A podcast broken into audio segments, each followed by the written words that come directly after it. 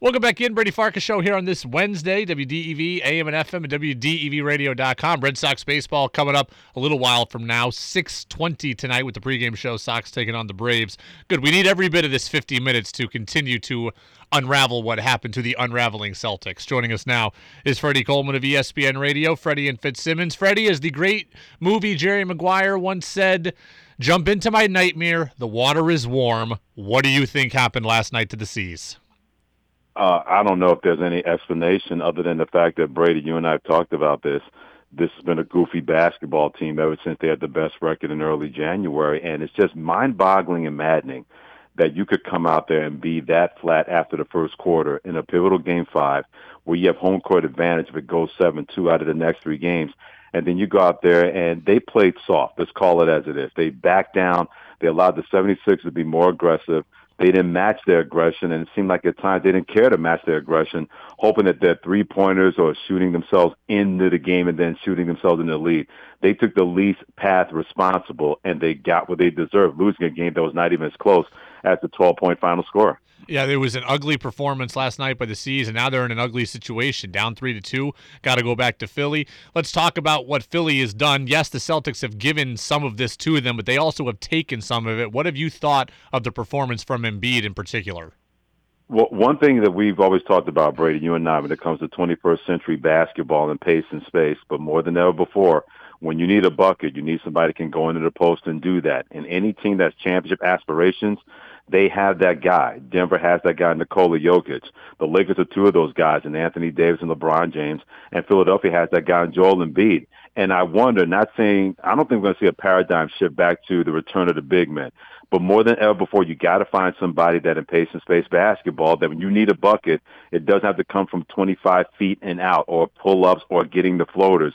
It's nice to throw the ball inside to a guy. And let's be honest, Brady, the Boston Celtics were willing patsies because you would think at a certain point they would give Al Horford some help and run a double team with Joel Embiid when he was white hot and cooking, especially in the third quarter, and they didn't do that. I wonder how much that we can start to see a little bit in NBA basketball where we need shooters, but we need somebody inside to really give that kind of space to the shooters, get those better shots from the outside, and that's what happened last night. You know, we spent all of the post mortem on Game Four talking about whether or not Joe Mazzulla should have called a timeout.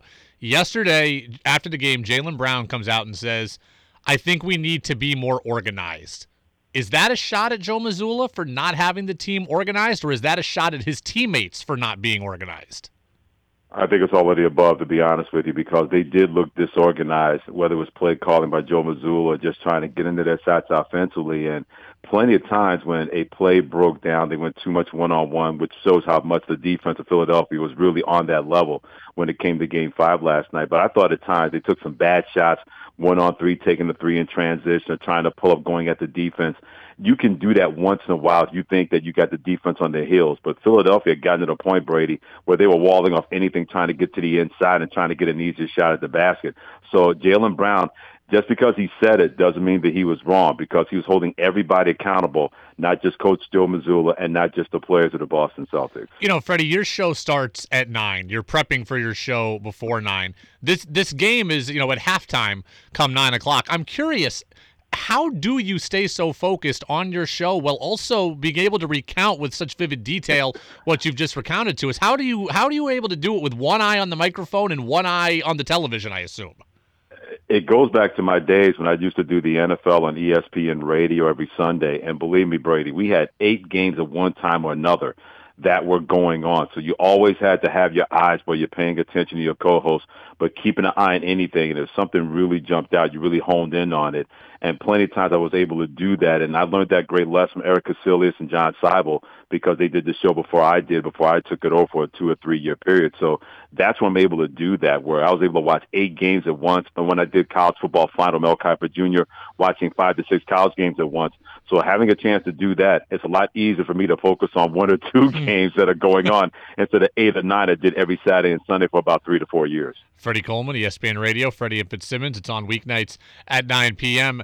Um, you know, Freddie, I, Mike Greenberg said this last week, and I think that it probably got a fairly strong reaction. Ah, it's overreacting. I don't think he was overreacting. He said, I think the Celtics are potentially playing for their future in in in these playoffs. If the Celtics don't win this series, do you think that this has danger of being blown up either by the organization or by Jaylen Brown? I would guess he'd be the guy going to the organization and saying, "I want out." Is that a, is that a risk? It is a risk. There's no doubt about it because to bring some memory to our memory, they were in a similar situation last year, down three games to two to Milwaukee, win one game six on the road and won game seven at home, and that allowed them to advance to the NBA Finals. Now that's a dangerous path to take, thinking you can do that two years in a row, but at least they have that kind of history on their side. But no matter what happens, there's got to be a better understanding of what this organization has to be about. Because let's say they get to the NBA Finals, let's say they find a way to come back and win and win this series, and then win the NBA Eastern Conference Finals, and then win the NBA Finals.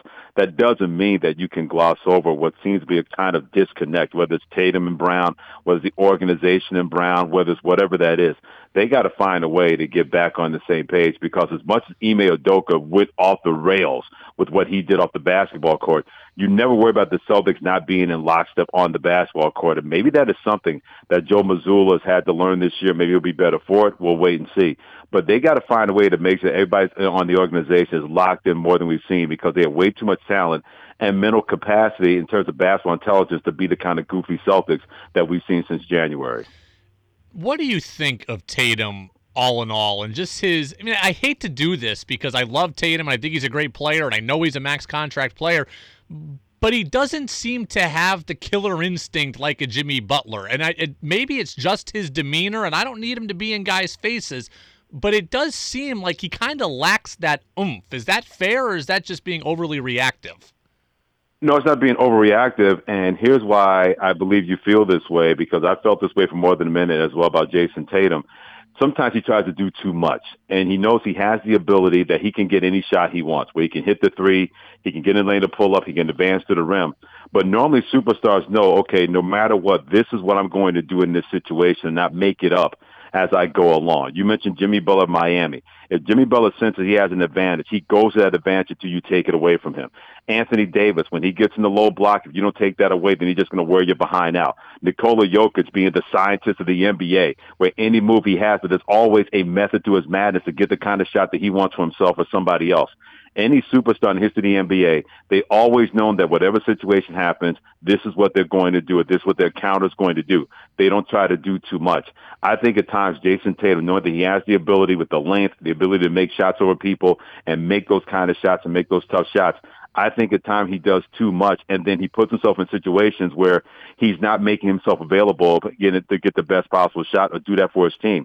When he plays under control, he can do that. When he tries to do too much, he puts himself in a world of hurt and in a world of negativity, and that's why I think he lacks a killer instinct because he's trying to do too much. You know, I think it's interesting too. You said it at the beginning of the interview about the Celtics trying to shoot their way into the game, and I think I, I think maybe Tatum falls victim to like he knows mm-hmm. how good he is that he never gets worried and rattled, and by the time you realize it, you get too late. Like, look, when I played the men's league hoop circuit, we're down twelve nothing. I'm like, ah, no big deal. I'll just hit a couple threes and we're right back into it. And then sometimes it works, and sometimes you get boat raced by thirty. I kind of feel like Tatum right. just thinks like, ah, you know, no big deal. We're down. I'll find a way to get you know get us back into it, and sometimes it works, and sometimes it doesn't. Is that fair?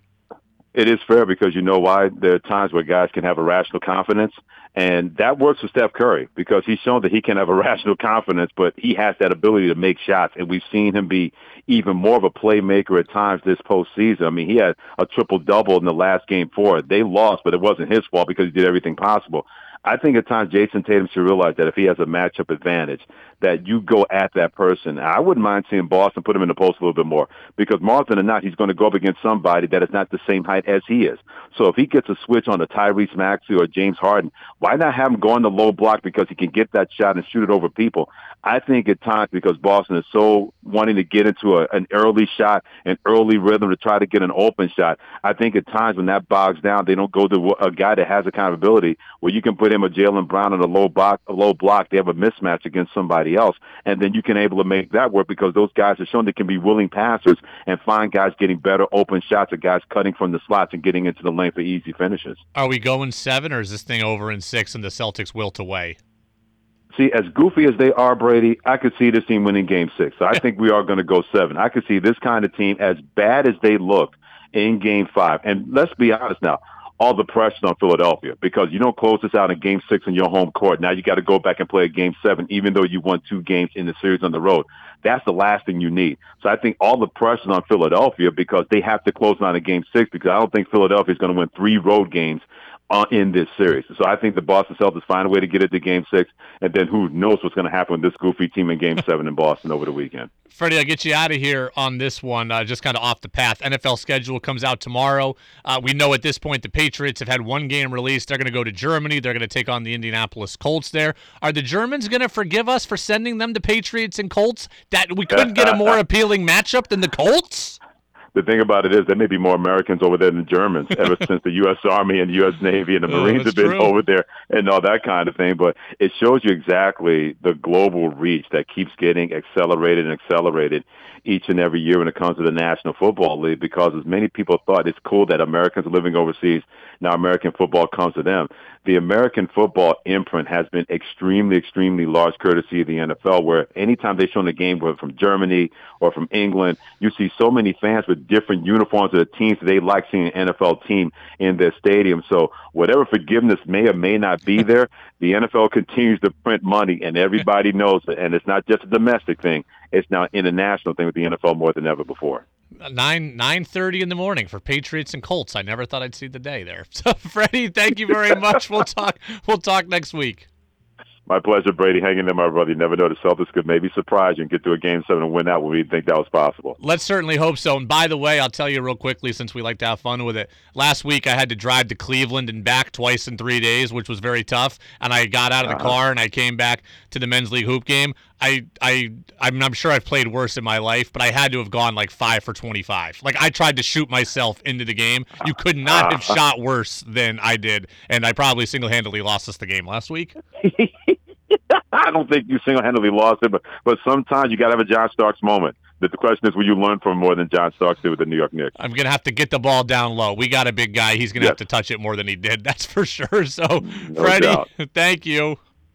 My pleasure, brother. I'll talk to you next week.